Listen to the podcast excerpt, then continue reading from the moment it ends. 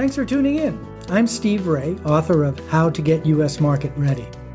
And in this podcast, I'm going to share with you some of the lessons I've learned from 30. Oh shit. So what's gonna happen? What's going on, Margherita? Is it is it okay? Is the sound okay? I don't know. They brought a bunch of shit to my office and I'm just you know I don't have control over my life. I just do whatever they tell me to do. After noticing that Stevie was a little cranky, producer Margherita and producer Joya decided to give Stevie a big espresso coffee, so that she would not be too rude with the special guest Steve Ray. You can notice the change in her voice. Hey Steve, how are you? Um, can we can we at least talk about before we start talking what we're going to talk about so we have some kind of structure? No, there's no plan. But there there can be a plan. No, but let's just go with the flow. go with the flow, baby. You know, I wrote this down last night that that was exactly what was going to happen. Listen, Steve, listen, seriously, how long have I known you? I think you're like one of the first person I've met. Maybe it was a long time. It was like 2010, something like that. Yeah, about 10 years ago. That's right. How do we meet? Do you remember? Yeah, Bill Earl from Nobby had said, "Hey, you should really." Oh my God, Bill Earl! Is he still around? Is he still in TTB? He's in DC. He retired about four years ago, but actually, we did a project two years ago for the German Agricultural Marketing Board. Somebody that we both know. So we saw each other. Oh my God, you have to say hello. The nicest guy, smartest guy. And I met him through Bilchik, Mr. Bilchik. Do you remember him? No, but he sounds like a basketball player. No, he was a consultant for Verona Fiere, and and he was based out of DC. That's uh, how I met Bill and Miss. I think his name is Bilchik too. Bill Bilchik. Does that? Bill Bilchik. Maybe I don't know. No, maybe I'm completely off. Yeah, no, may, maybe uh, I'm wrong. It's the it's the precocious Alzheimer. That's what I get for hanging around old people like you. Listen, no, you know, so I met you through Bill Earl. That's right. And then I met you at, I think the very first Vinitaly that I did in America, in New York. If that was 2011, yeah, because I spoke at that. Yeah, that could have been. No, maybe not. Maybe it was the second. The first one. I did 2009 and 2011. We I did the at. first one when Italy just opened. Well, that, I think that was like 2006. No, no, honey. No, no, no, no, no, no, no, no, no, no. No, no, no. That could not have been because I wasn't even born by then.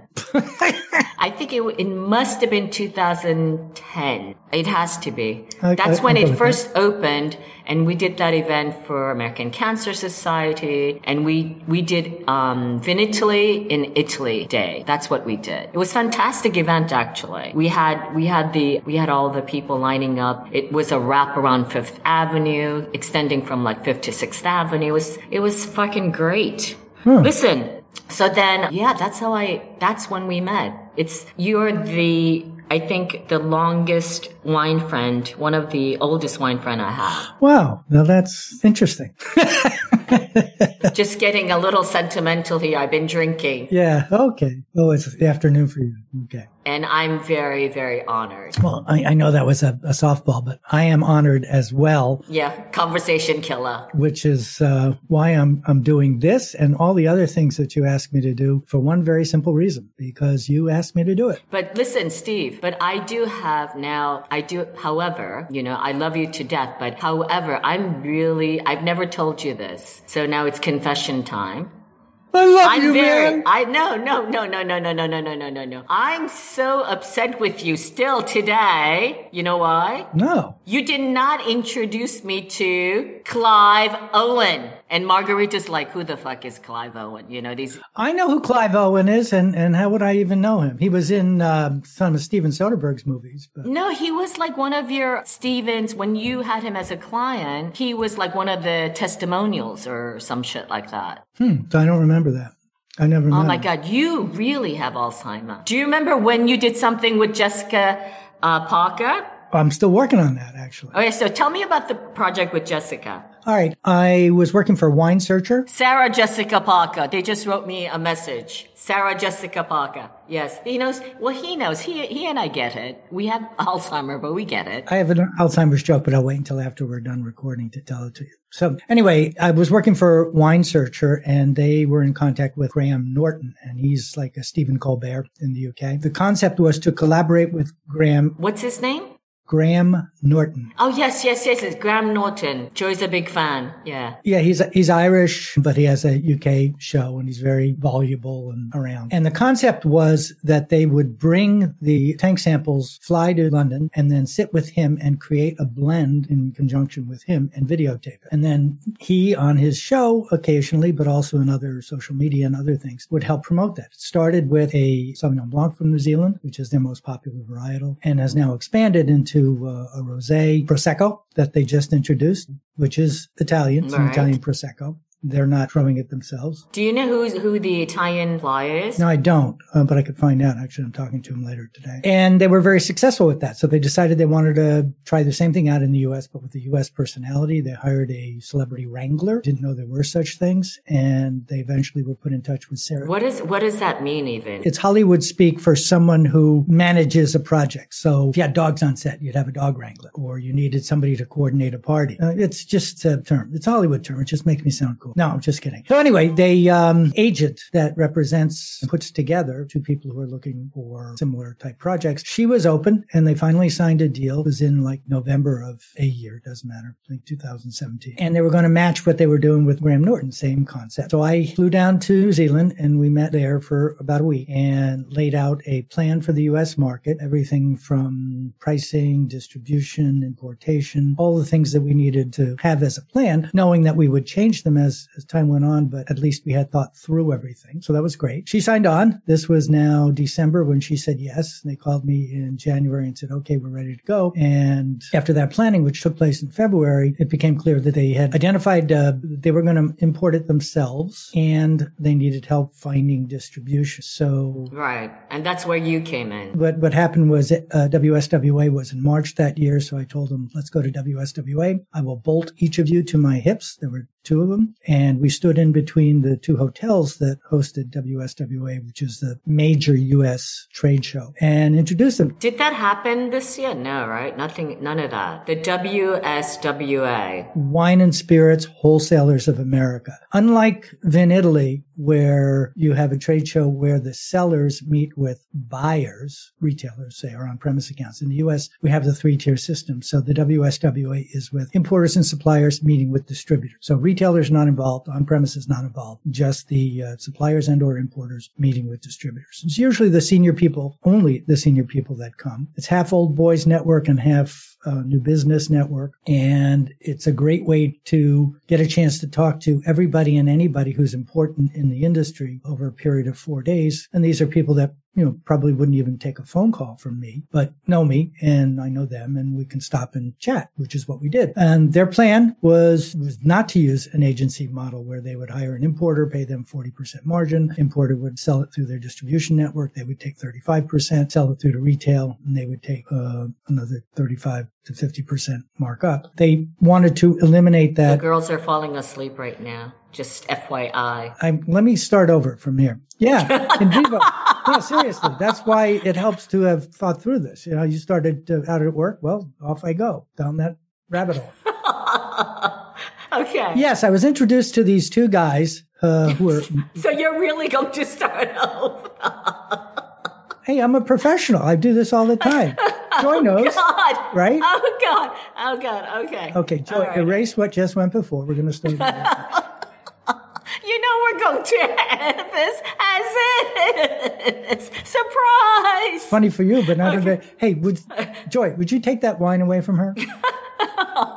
okay, go ahead, Steve. Okay, I was introduced to these two guys. Let um, me introduce to you Mr. Steve Raye. I was introduced to two gentlemen who had a very successful business um, producing and selling New Zealand wine, at that time Sauvignon Blanc only.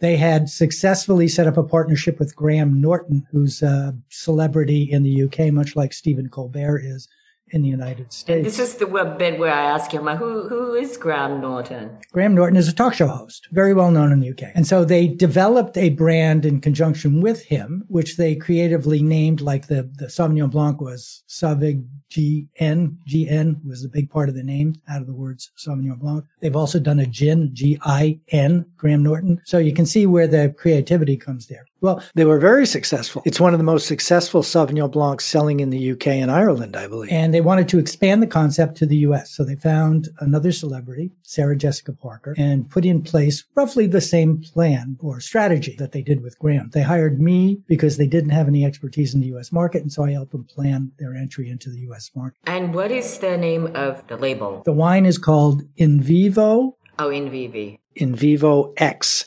SJP. And the reason for that is the Invivo guys did not want it to be solely a Sarah Jessica Parker branded product. They wanted to own it. Oh, I see. Smart, smart people. She signs off all her emails and communications X comma SJP. So they put the two of them together, and uh, that was a great way of maintaining ownership of the of the IP, which is the Sauvignon Blanc. That very smart. Yep, yeah, yeah. These guys are brilliant. Tim Lightbourne is the marketing guy, very unassuming, but my God, they've just got a sense of marketing. And when was this launched? This was planned in 2017, launched, well, sold into the trade in February, March, April, May, and they actually launched in September slash October of 2018. Basically, they violated every rule that I would have laid down for them, but they did it in a good way. These are things that normally don't work, but in their case, they did because they had a track record of success. And so they didn't have to deal with the skepticism of the U.S. trade. Plus, everyone recognizes Sarah Jessica Parker. They associate her with drinking, Sex in the City. And she had a 5 million fan follower base on uh, Instagram and Facebook. And so everyone recognizes as soon as this thing goes live, she can just push a lever and all of a sudden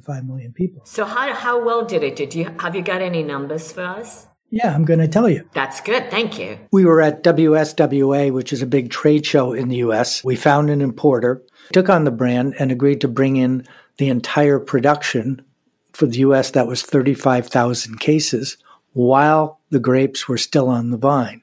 That's incredibly significant. How, how much was like entire production? You know, I got this whole timing thing and you're messing me up. I'm sorry, but like, you know, people are falling asleep. I want to accelerate. Okay. No, this is pretty neat. Okay. So now you made me lose my thought. Volume. Oh, yes. So the importer said they bought the entire production, which was going to be about 35,000 cases, but the grapes were still on the vine at that point in time. So we hadn't made the wine. They've made wines very similar to this, but that particular style obviously hadn't been made. What was so particular about Sauvignon Blanc style? It's so. Well, it's Sauvignon Blanc basically is on fire and probably the fastest growing significant or major varietal in the United States. Even still, even now? Oh, yeah. Yeah, it's still on fire. Absolutely. Like Prosecco is, but actually Sauvignon Blanc continues to grow while Prosecco is kind of tailing off. In any case, they made the Sauvignon Blanc and there were some production things that they put in it to make it unique. But what was so unique? I mean, it's, it didn't smell like cat's pee. I mean, like what was so unique about it? I can't tell you. It's a trade secret. Seriously. No, but in terms of taste, what's the secret? It had more structure from wood. Be careful because I've started my WSET diploma program. Okay. I'll, I'll tell you. It had. It had. A, no, I'm just kidding. It had a little more structure by the way they treated it in aging. Okay. Can't tell you any more than that. So, like more skin contact, barrel aging, that kind of stuff. In any case, yeah, it was certainly within the, the range of Sauvignon Blanc. And while it may have been different, it wasn't significantly so. But two years later, it was named to the top 100 wines of Wine Spectator this year, that vintage. So the 2018 vintage, which was that first vintage. In 2021 was named one of the top 100 wines by Wine Spectator, which is really significant, especially for a Sauvignon Blanc. Anyway, so they sold it through the importer. The importer put it through their existing distributor network. They were immediately on sale in September, October because that importer could do that. Again, those are all things I said, don't try and do that. You shouldn't introduce a brand in September, October because everybody's focusing on, all the retailers are focusing on October, November, December, OND. But in this case, the Sarah Jessica Parker name trumped everything pardon the use of that word. Wow. And they were very successful. And so they got all this distribution and then they got reorders and off the thing went. So now they've since. Yeah, but you still didn't tell me the number, the volume production. I did 35,000 cases. Oh, 35,000 cases. Anyway, the point was we had a plan. Yes, good morning. Wake up, Steve. Yes. We had a, here's the thing that your listeners are interested in. We had a plan to not go through a traditional agency brand importer, meaning an importer who takes full margin, sells it to a distributor who takes full margin, who then sells it to retailer. Yeah, I think your, I think your audience, your listeners, you know, the series, how to get U.S. market ready audience, I think they have finally grasped the three tier system after 30 episodes. Do you, do you know you've recorded 30 episodes? Yeah, yeah, no, I do. I keep count. okay. All right, continue. Hey, I, I also would tell you that I just notched the 200th paid sale that went through me of the book. Oh my God, congratulations. I still have inventory. Anyway, so the point being, they wanted to call it cut out the middleman, which you can't do in the United States. And what they found was the solution that they didn't want turned out to be the best solution. And it was, uh, I can't tell you the story about how that happened. Well, then, then you can't just, you can't do that. I'm sorry. You cannot do that. You can like, oh yes, it's like I have the secret sauce, but I can't tell you. Well, I, I realize that when I'm. That's, uh, that's so unfair. I hate people when they do that, but it's okay. I, I forgive you. we created an opportunity at WSWA that could only be taken advantage of right there because of my relationships with people in the industry. And it ended up being, ended up being a home run. Listen, why don't you tell uh, listeners a little bit about what you've done in the past? Boy, did that get way out of whack, right? Yeah. Uh, Yes. tell me how far back you want to go. Should I start with I am born? no, no. no, from Diageo.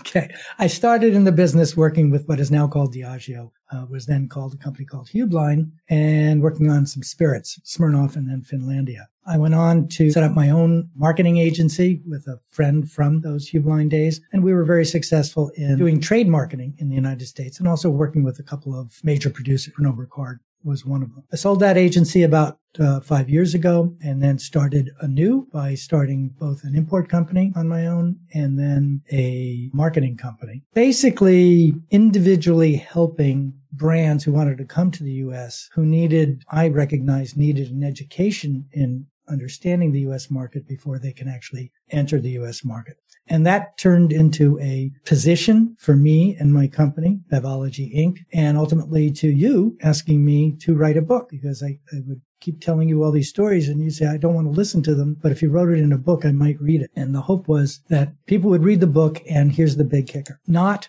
make the same mistakes that everybody else made before them again for the first time by laying out all of the details and order of march, if you will, about how a U.S. launch has to take place, they're more likely to not make stupid mistakes, if you will, and leave themselves open to opportunities. And InVivo was a perfect example of they had a clear vision of what they wanted to do. It didn't work out, but when the solution presented itself in something that they had never even thought of, they ultimately recognized the value of that. And, and that's really what the, the book is all about and why we've been reading it on the Italian wine. Right. So, you know, so the book, of course, Steve, um, has author. It's called How to Get U.S. Market Ready. And, um, it draws upon his 30 plus years of wine business experience. So that is why he was the best person to write this. And I'm so grateful for, um, having, um, worked with him on a um, albeit editorial podcast project with him, but now it has come to an end. And I just want to say, okay, Steve, good knowing you.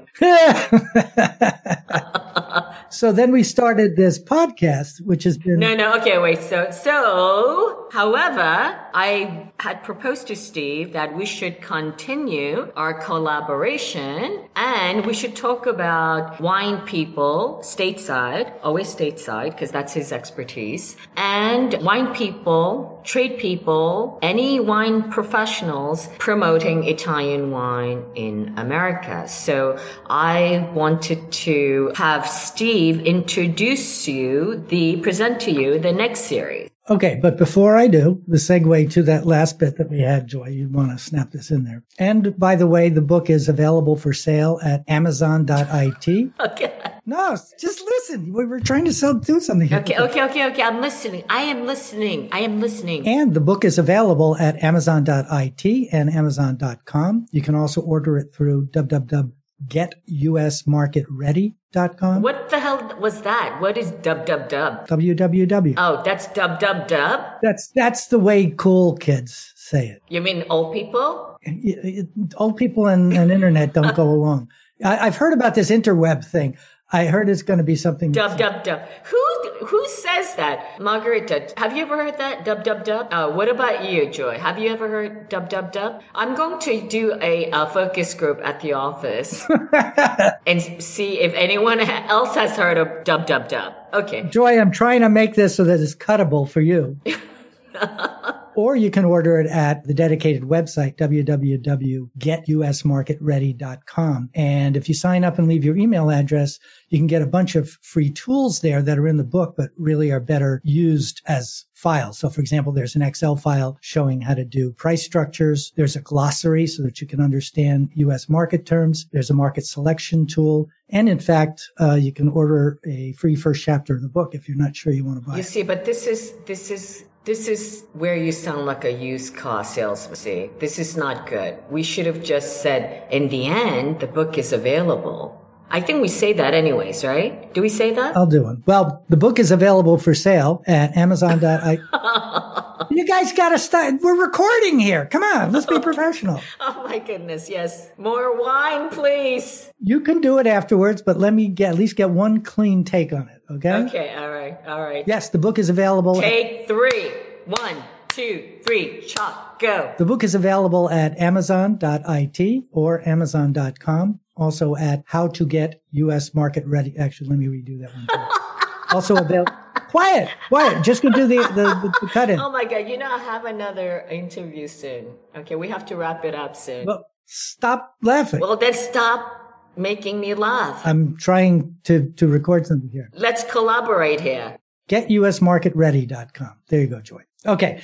So, uh, what we're trying to do with the new show really is kind of in development. While it will be an interview series, Well, by the time this airs, it will no longer be in development, but rather on air. okay. So take that sentence out. What we're trying, You're, you're making Joy's going to kill you. she's going to kill you because you've got your thing overriding. Unless you can take that track out completely, Joy, and just use mine. Seriously, you got to, Stevie, you got to shut up.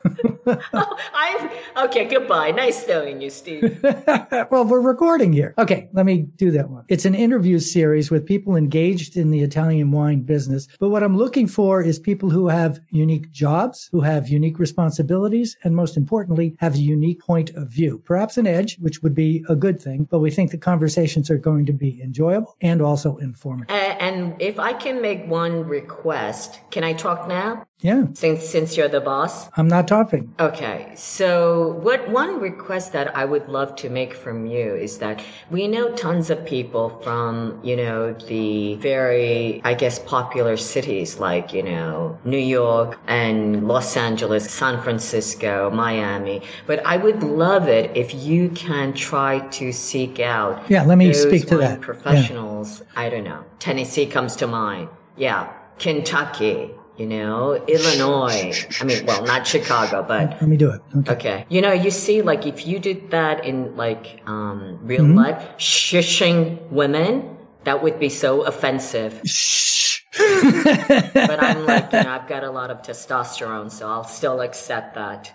Okay. And in addition, we're going to be focusing on the untraveled parts of the U.S. Most everyone um, listening to this is probably familiar with the East Coast markets of New York and Miami, Chicago on, in the middle, and San Francisco and L.A. and Texas in the south. But we're going to be looking for people in the non-traditional markets to get an insight to what that part of the world is and where we think there is a lot of opportunity for Italian wines in America. Can you give us some examples? Yeah. So that might be somebody from Oklahoma, somebody from Louisiana, somebody from Mississippi, which is a control state that you probably haven't given much thought to, as well as some of the uh, important states that don't fit on anybody's uh, radar screen. And that could be Idaho, Ohio, and Michigan. I've been to only Ohio and Michigan out of those states. So I think this could be very, very extremely useful and interesting for our audience. Let me tell you why. Just let me jump in here with a, a sentence. I, I wanted to say goodbye. Well, one more sentence. Okay, one more sentence. Go ahead, Steve. And the reason why is Everybody wants to go to New York or San Francisco because those are the biggest markets. But when you're first starting in the US,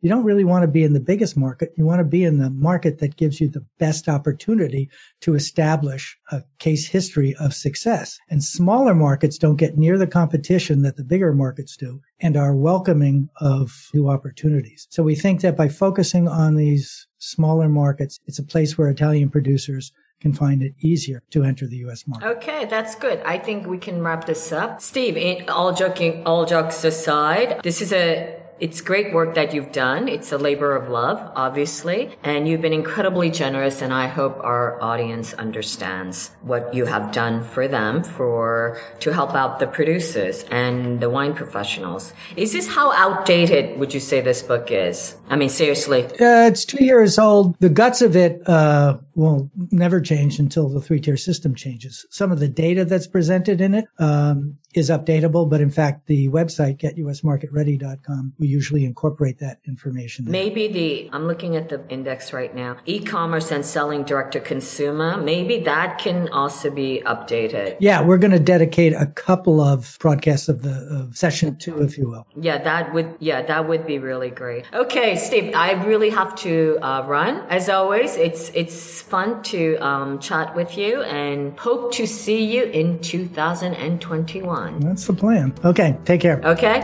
All right. Bye. The girl says goodbye. Thank you all. Yeah, they're like, they're nodding their head. Okay. Bye bye. Okay.